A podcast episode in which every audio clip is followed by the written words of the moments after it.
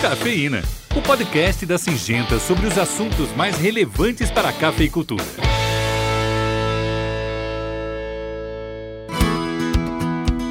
E aí, pessoal, tudo bem com vocês? Eu sou o Sérgio Andrade e estou de volta com o último episódio desta temporada do Cafeína.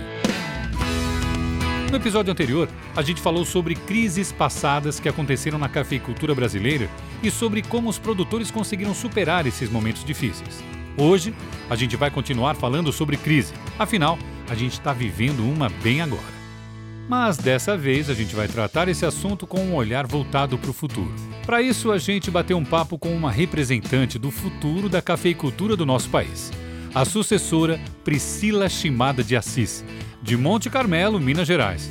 Ela contou pra gente como que está sendo a adaptação no trabalho de sua lavoura de café para passar por esse momento da maneira mais tranquila possível e garantindo a segurança de todos. A gente está trabalhando mais ou menos há um mês de porteira fechada.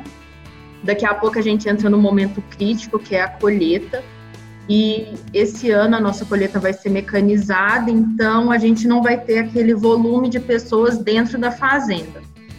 Então a gente vai manter o procedimento, a gente tem várias cartilhas que a gente está recebendo diariamente de como proceder durante a colheita Questão de transporte, igual eu falei, não vai ser tão problemático, porque vai ser mecanizado, então o volume de pessoas dentro vai ser bem menor.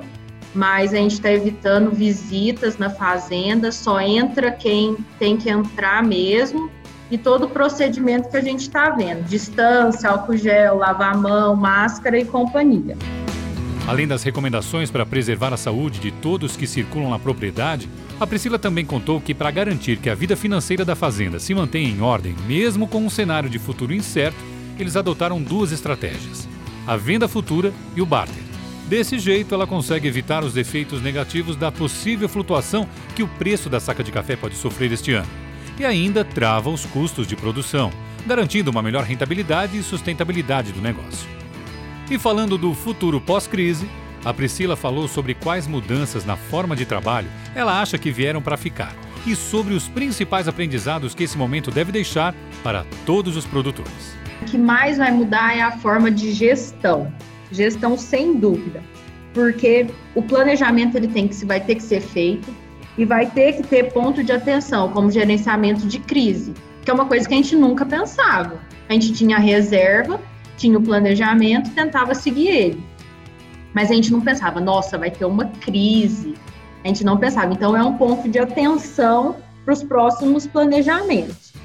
E eu acho que a forma de ver as coisas vai mudar, a dinâmica, porque a gente está vendo que a gente consegue se adaptar muito rápido, que dá sim para ter home office produtivo, que dá para ter reunião à distância, que dá para tomar decisão à distância. E a gente vai ter que se precaver, igual eu falei antes, é, fazer negócio futuro, venda futura, se garante, faz a conta na ponta do lápis, se programa, planeja, tenha caixa, cuida do seu dinheiro. Então, eu acho que vai ter oportunidade sim para quem tivesse preparado e para quem tiver feito o dever de casa. Essa mulher sabe das coisas e vai longe. A Priscila é um exemplo de sucessora que está sempre ligada no que acontece no setor agropecuário e sabe que precisa se preparar cada dia mais para assumir os negócios e dar conta dos desafios que vêm pela frente. Ela foi uma das alunas da Academia de Líderes da Singenta, programa oferecido pela empresa para os filhos de grandes produtores de todo o país. Sobre essa experiência, a Priscila contou qual foi o seu maior aprendizado. E o que agregou mais para mim da academia foi que como a gente tinha várias aulas com diversos profissionais, a gente, eles ensinaram muito para a gente que o planejamento é fundamental, planejamento dos processos. E isso é o que faz a diferença, porque a conta na ponta do lápis é fundamental para a gente continuar sustentável no nosso negócio. Bom, pessoal, chegamos ao final do último episódio dessa temporada do Cafeína.